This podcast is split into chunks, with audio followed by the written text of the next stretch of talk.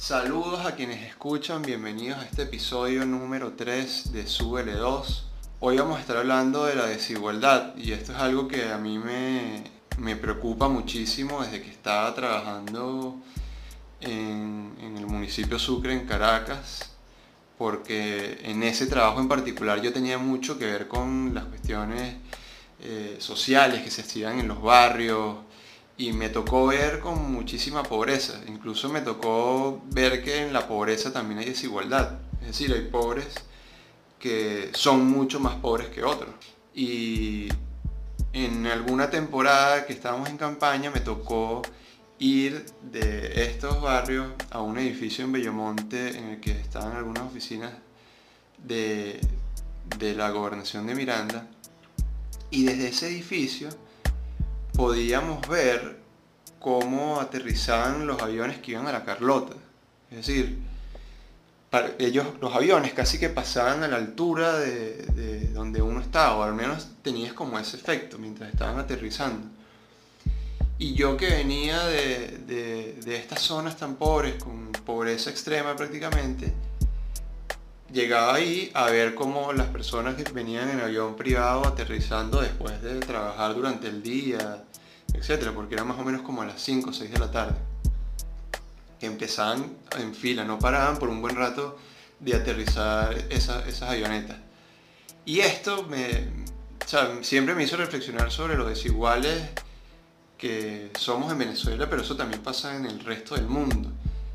Y me hizo preguntarme realmente, bueno, si eso es efectivamente malo, además entendiendo el discurso al que estuvimos sometidos por una buena cantidad de años. Y decidí, bueno, investigar esto con un poquito más de paciencia y profundidad para hacerme una idea mejor de lo que es la desigualdad. Finalmente creo que la desigualdad es mala dependiendo de cómo definimos la pobreza.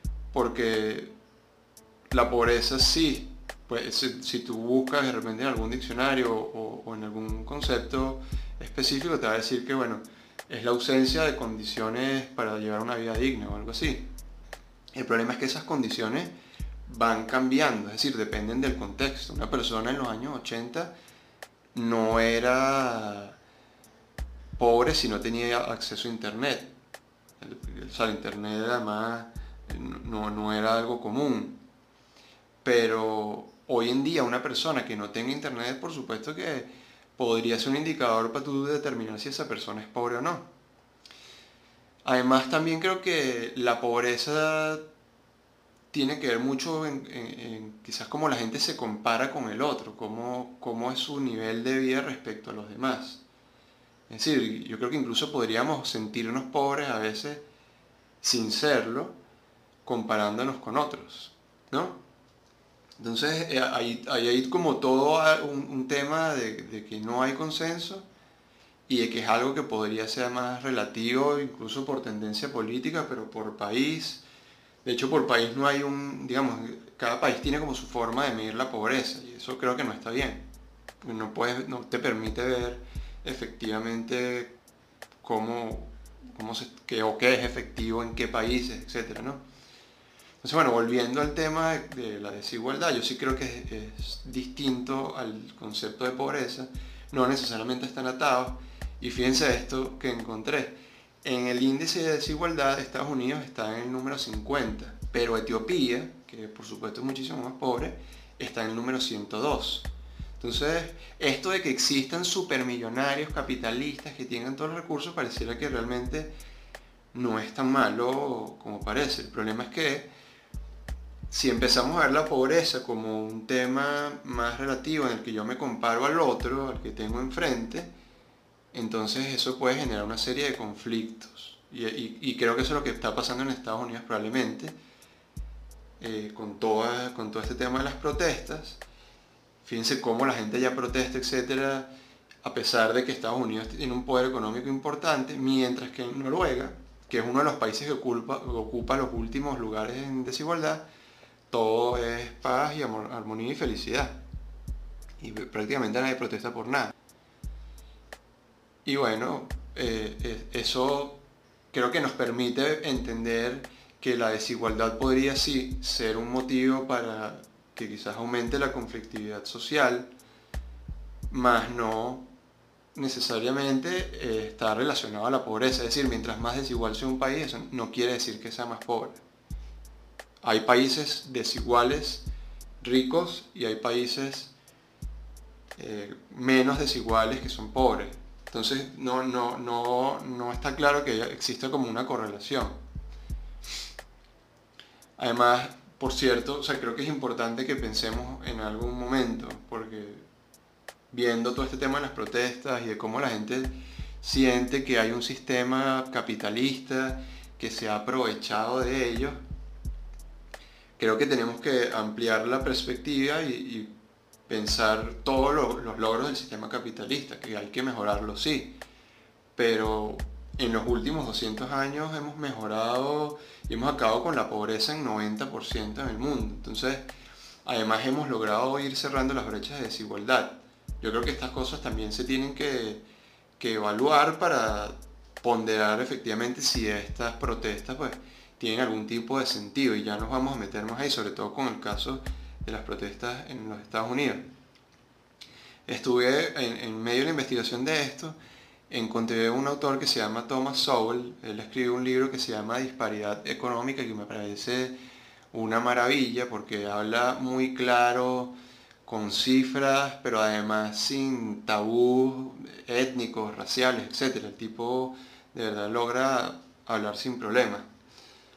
Y él dice que pensar en redistribuir la riqueza material, es decir, en el dinero, en las empresas y todo esto, es como un intento fracasado, es decir, no, no, tiene sentido, además ya se ha puesto en práctica y por supuesto Venezuela es una muestra de eso y que eso no, no sirve para nada.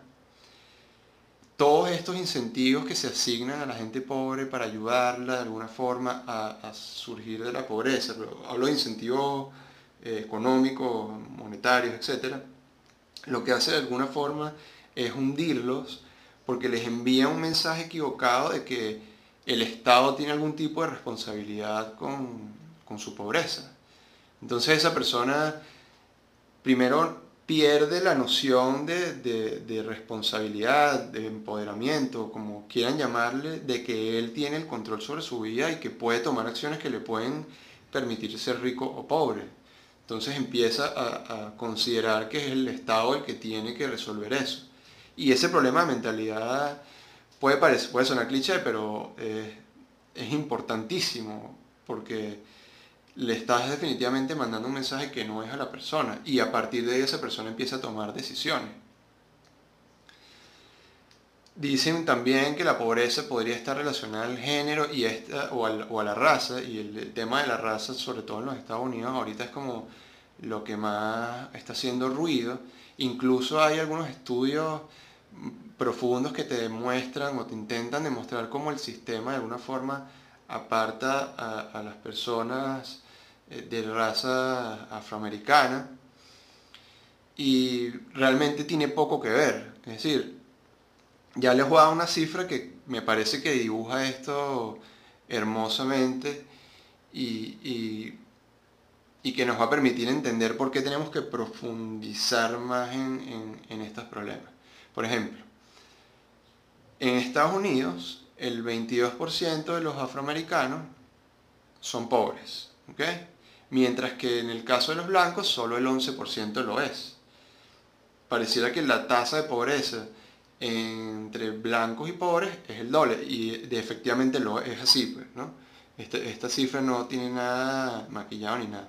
Ahora uno podría concluir, bueno, efectivamente los pobres están más afectados, los, los afroamericanos están más afectados por la pobreza que los blancos, hay un sistema que de alguna forma le da beneficios a las personas blancas y de alguna otra forma está eh, perjudicando a las personas afroamericanas, pero realmente la pobreza no tiene nada que ver con el color de piel, sobre todo si estás en un país en el que le da los mismos derechos legalmente a todos.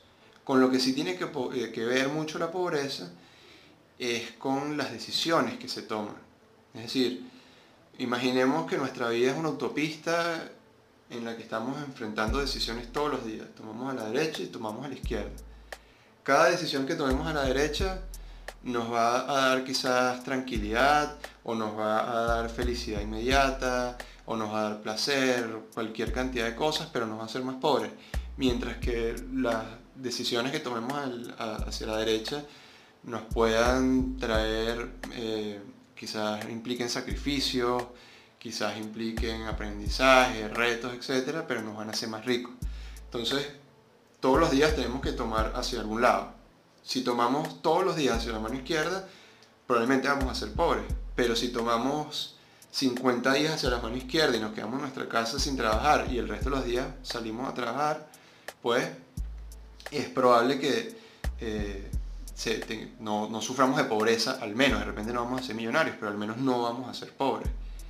Y esto, digo, lo dije de una forma muy simple, pero estas decisiones no solo tienen que ver con los días que voy a ir a trabajar o no, tiene que ver con el hecho de tener hijos, tiene que ver con, con muchas cosas. Fíjense esto, en las familias afroamericanas que son de, de, de dos padres, es decir, que tienen dos padres, los, la probabilidad de que sean pobres es 7.5%, la tasa de pobreza. Y en el caso de los blancos es de 4%. Es decir, de alguna forma, cuando las familias tienen ambos padres, se reduce la tasa de pobreza. Es decir, el simple hecho de que un niño tenga a sus dos padres reduce la pobreza en gran medida. Entonces, ¿cuál es el problema que se revela aquí ahora?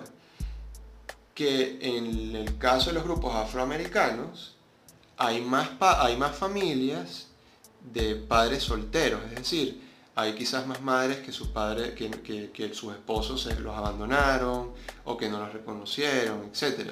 Entonces, el verdadero reto acá es cómo hacemos para que los grupos quizás afroamericanos, si es que logramos establecer una relación ahí, tomen decisiones que les permitan tener familias de ambos padres y no tengamos tantas familias de un solo padre en ese grupo en particular. Entonces esto nos permite ver que las decisiones que tomamos efectivamente determinan si somos ricos o pobres y que si quitas el factor de la raza, puedes ver que prácticamente están iguales. Luego, si empiezas a agregar otros factores de decisiones, etc., quizás vas a tener eh, perfectamente iguales las cifras de pobreza entre blancos y afroamericanos con ciertas características. Ahora, estas decisiones que tomamos tienen que ver demasiado con conocimientos y no son solamente conocimientos teóricos, son conocimientos de cómo llevar la vida, de tradiciones, cuestiones culturales que no necesariamente la escuela nos las puede eh, dar o quizás no nos está dando. Hay un caso que son los judíos que demuestra esto muy bien. Los judíos son personas que tuvieron que emigrar muchísimas veces, que fueron perseguidos en, guerras y guerras y guerras una y otra vez. Y a todos los países a los que los judíos llegaron, que llegaron sin nada, los refugiados de guerras, estas comunidades lograron hacer riqueza de nuevo, lograron ser minorías importantísimas desde el punto de vista económico, y es gracias a que tenían herramientas para hacer, tenían conocimiento para el comercio, pero también para producir cosas. Entonces vemos como si su riqueza se le quitaron, toda la riqueza material, pero llegaron a otro sitio y volvieron a ser ricos. Lo mismo pasa con los cubanos. En el caso de Cuba, en los años 50, un millón de cubanos se fue huyendo de la revolución comunista de Fidel Castro. Y ese millón de cubanos que se fue de Cuba, que eran las clases pudientes, a los que le quitaron sus casas, hoteles, agencias de viaje, eh, no sé, cualquier cantidad de negocios, todas esas personas se fueron a Estados Unidos y a otros países y ese millón de cubanos que salió de la isla, hoy en día, 50 años después, genera mayor valor que Cuba completa como país. Porque además lo que ocurrió fue un crimen, porque sacaste a toda la gente que tenía los conocimientos para crear riqueza, pero además para crear trabajo, etc. Y te quedaste simplemente con la riqueza material y ahí está, pues no, no, tienes nada. Entonces, de alguna forma la riqueza que tenemos que tratar de redistribuir está en un lugar donde no se puede expropiar Y es tan difícil, pareciera que es tan difícil redistribuirla, que yo creo que vale la pena preguntarnos incluso si eso es posible. No sé eh, si vamos a poder distribuir algo que quizás entre las familias judías se está distribuyendo todos los días en la comida, por ejemplo, en, el almuerzo, quizás son conversaciones o perspectivas o formas de ver la vida que le permite a a los judíos ser tan exitosos en términos económicos y reinvertirse una otra vez. O estas cosas que tienen las personas que montan negocios y son negociantes y pues quizás son niños que crecen en familias que están todo el tiempo haciendo negocios y están viendo constantemente, aprenden, aprenden muchas cosas.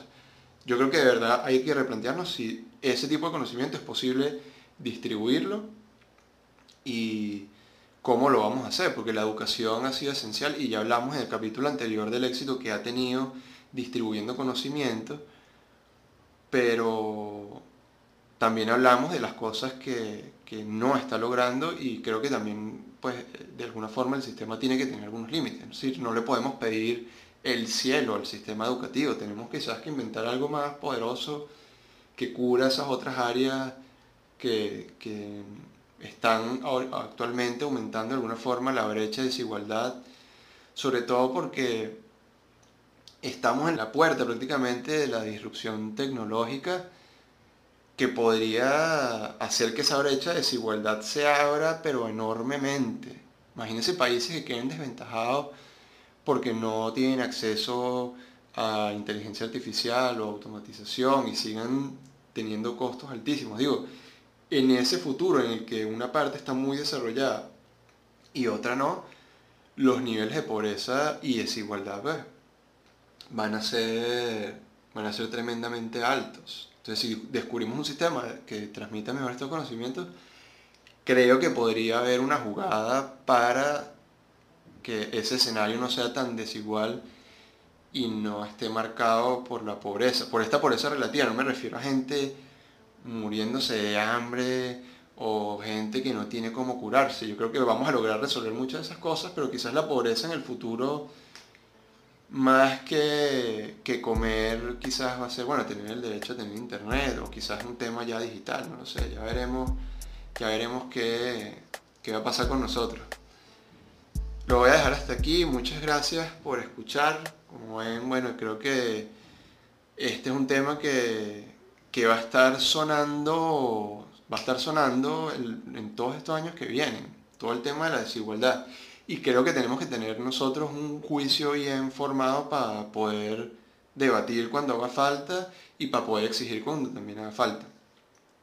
Los invito a comentar si les gustó este episodio en arroba luis.fermin en Instagram y en arroba luisferminbzla en Twitter. Muchas gracias.